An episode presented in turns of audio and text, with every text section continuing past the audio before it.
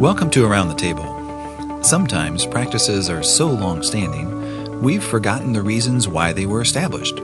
So, when questions are raised, it's an opportunity to examine our positions. Such is the case with tying church membership to baptism. Are there good and biblical reasons for this? That will be thoroughly examined in this two part series. Have you ever wondered why we make a connection between baptism and church membership? Many people have asked that question, and I'm really privileged today and blessed to be able to explore this subject with two other brothers, two other elder brothers. My name is Nick Gutwein. I'm from the West Lafayette congregation. I'm John Wiegand from Silverton, Oregon. And I'm Frank Sauder from Roanoke. Thank you, brothers. And, and Frank, you know, we, uh, we were really uh, blessed by listening to a talk you made, and we're going to share that with our listeners here today around this subject of baptism and church membership.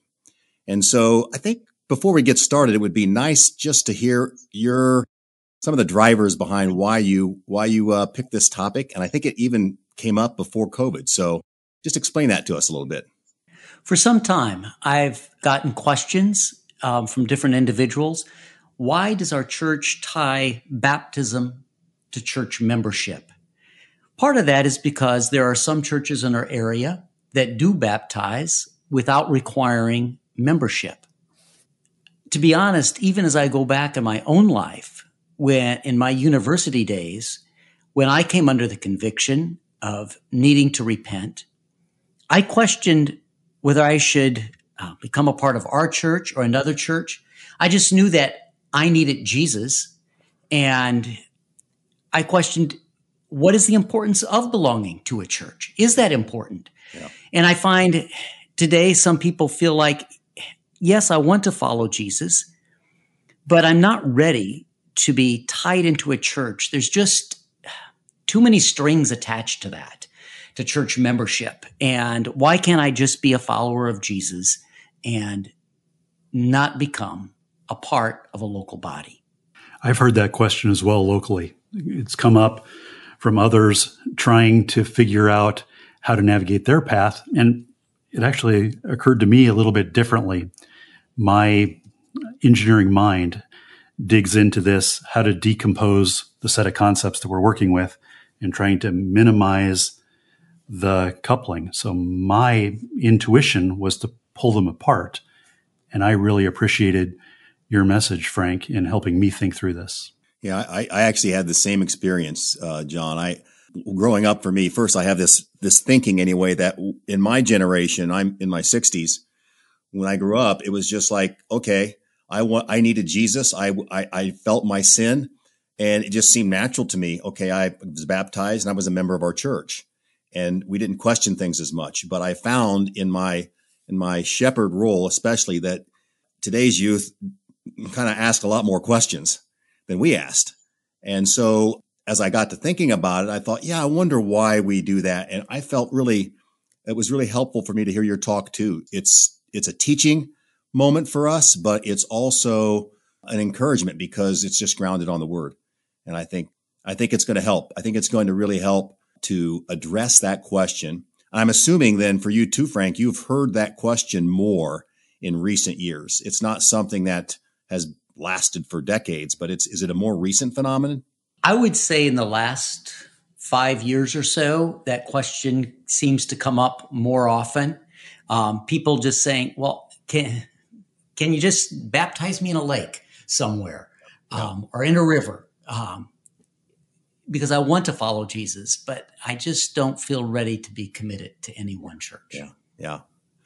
Well, uh, we'll look forward to sharing this, uh, listening to this together, and sharing it with with our listeners. And then just so everyone knows, we're going to come back with a second episode after this. And that episode is we're going to explore some of the concepts that you hear from Brother Frank in his talk. To begin with, baptism and church membership are critically important to the life of the believer. But we need to understand that one, baptism and church membership does not guarantee salvation. And two, they are not required for salvation. They're important, critically important. So how do we know they don't guarantee salvation? We can see this in the book of Acts in the early church. We have the account of Ananias and Sapphira. They were a part of the church at Jerusalem, the very beginning of the church. And Ananias and Sapphira lied. And in Acts 5, Peter said unto Sapphira, How is it that you have agreed together to tempt the Spirit of the Lord? Behold, the feet of them which have buried thy husband are at the door and shall carry thee out. Later on, we can read in the book of Acts in chapter 8 about the church of Samaria. And Simon the sorcerer was baptized into that church. And later on, he wanted to purchase the power of the Spirit. And Peter said to him, thy money perish with thee. Thy heart is not right in the sight of God. I perceive that thou art in the gall of bitterness and in the bond of iniquity.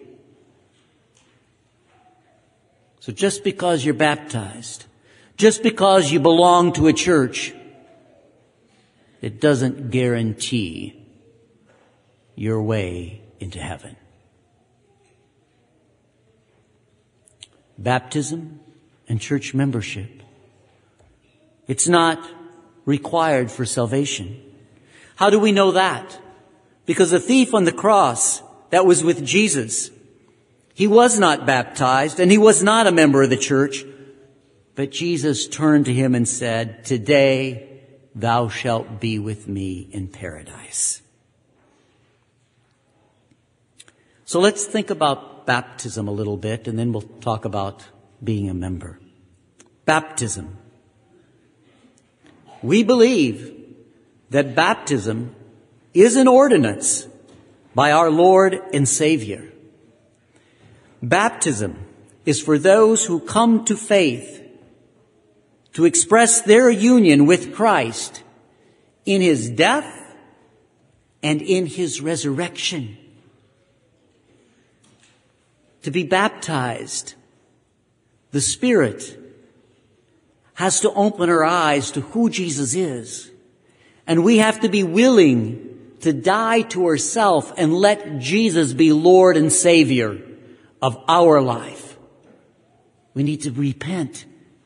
Repent of our own selfish ways and be transformed to become more like Him. Within Christianity around the world, it is typically the local church which practices the ordinance of baptism. Baptism is not typically done by an individual or a parachurch organization. It's done by the local church. Now, the New Testament does provide an exception to this because in Acts 8 we read about Philip baptizing the Ethiopian eunuch. It was just Philip and the eunuch there. There was no church. So in that situation it was done by an individual and not tied to membership.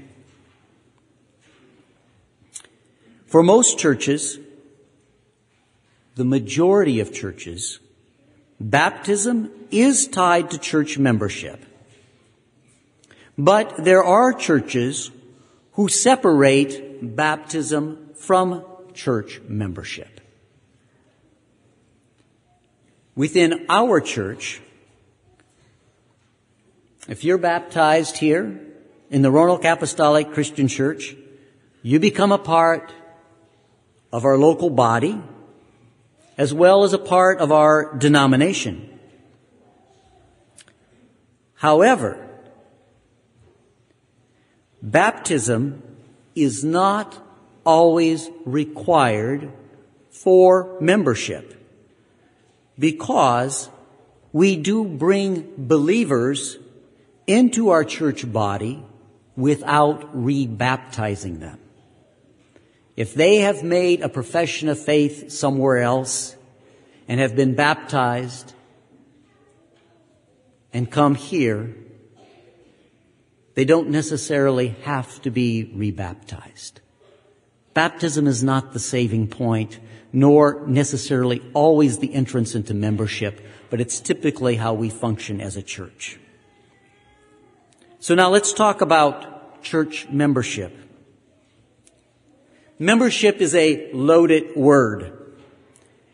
And the problem is we incorrectly see membership in terms of worldly terms.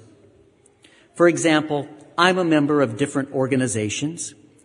And to be a member, there are a level of commitments and there are benefits. I belong to Sam's Club. I'm a member of Sam's Club. We pay a yearly membership and we get our monthly benefit from it. I'm a member of the American Speech and Hearing Association. They require me to pay fees too.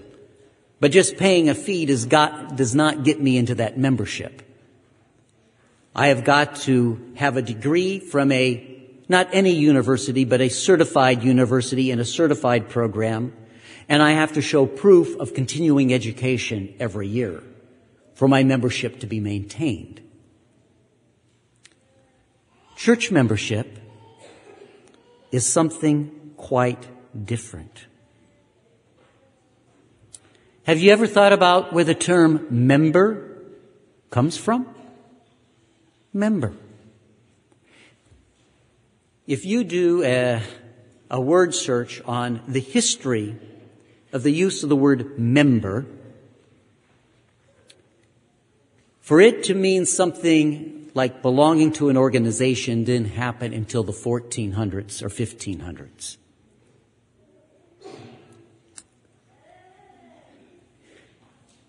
It is believed, and you can read it in different entomology sites, that member actually goes back to Scripture, the origins of what it means to be a member.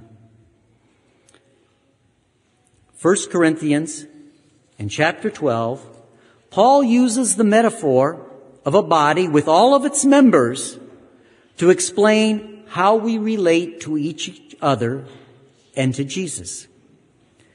This is really the origin of where member comes from and why being a member of a local body, of a church body, is important. So if you open your Bibles to 1 Corinthians chapter 12, I'd like to read just a few verses. 1 Corinthians chapter 12, beginning at verse 12. For as the body is one and hath many members, and all the members of that one body, being many, are one body, so also is Christ.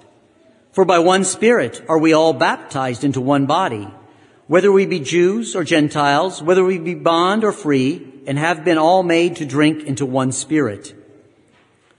For the body is not one member, but many. And then he goes on to describe about the different functions of individual members of the body. And then let's um, move to verse 25 that there should be no schism in the body, but the members should have the same care one for another. And whether one member suffer, all the members suffer with it, or one member be honored, all the members rejoice with it. Now ye are the body of Christ and members in particular. So let's take a look at this verse by verse. Verse 12.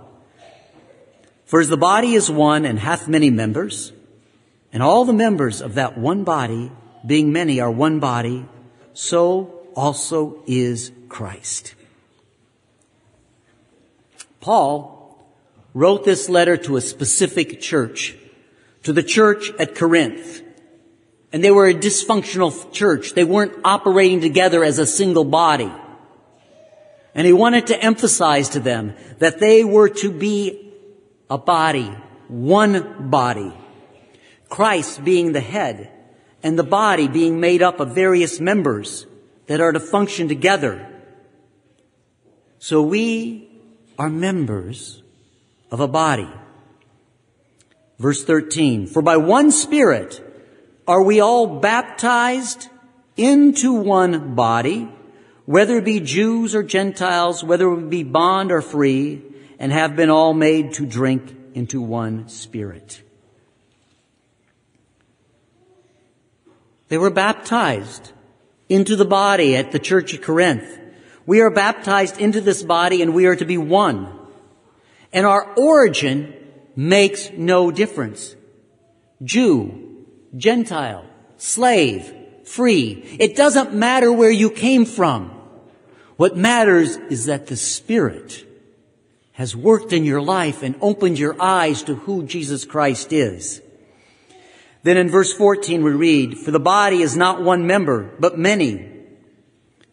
And he goes on to explain from 14 to verse 24 of how each part of the body, each member has a function, has a purpose, and needs to work together.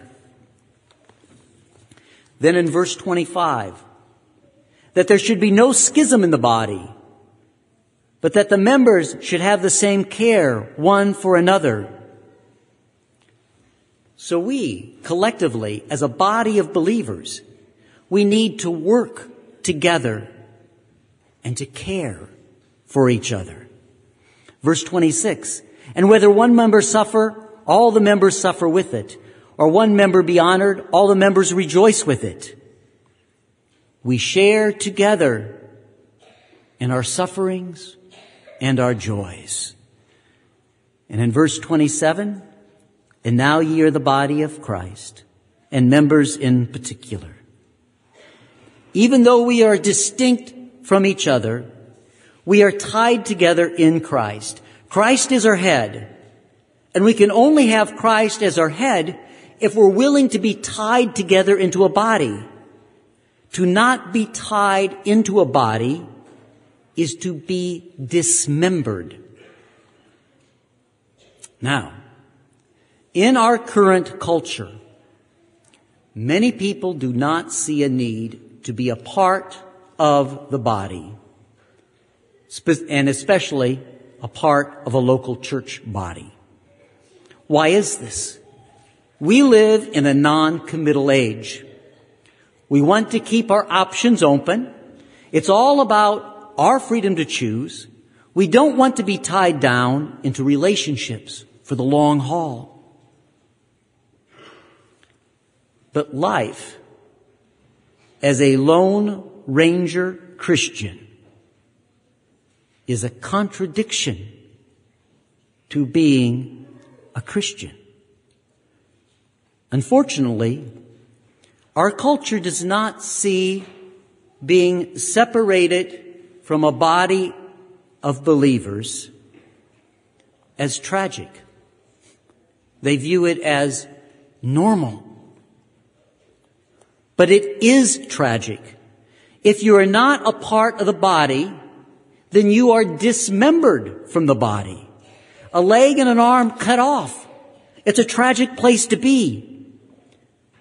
And in our nation, we have piles of dismembered body parts. We are to be a body knit together as described in Psalm 139. Think of that psalm. It talks about a baby being knit together in the womb. Thou hast covered me from my mother's womb. I am fearfully and wonderfully made. In thy book, all my members were written, which is in continuance were fashioned, when as yet there were none of them. It's God who places us together. Thanks for listening. We'll be back with part two of this series in a couple weeks. Let us know what you think about Around the Table by visiting the User Feedback Forum found in the app Settings menu. Around the Table is a production of Onward Media a communications ministry of the Apostolic Christian Church.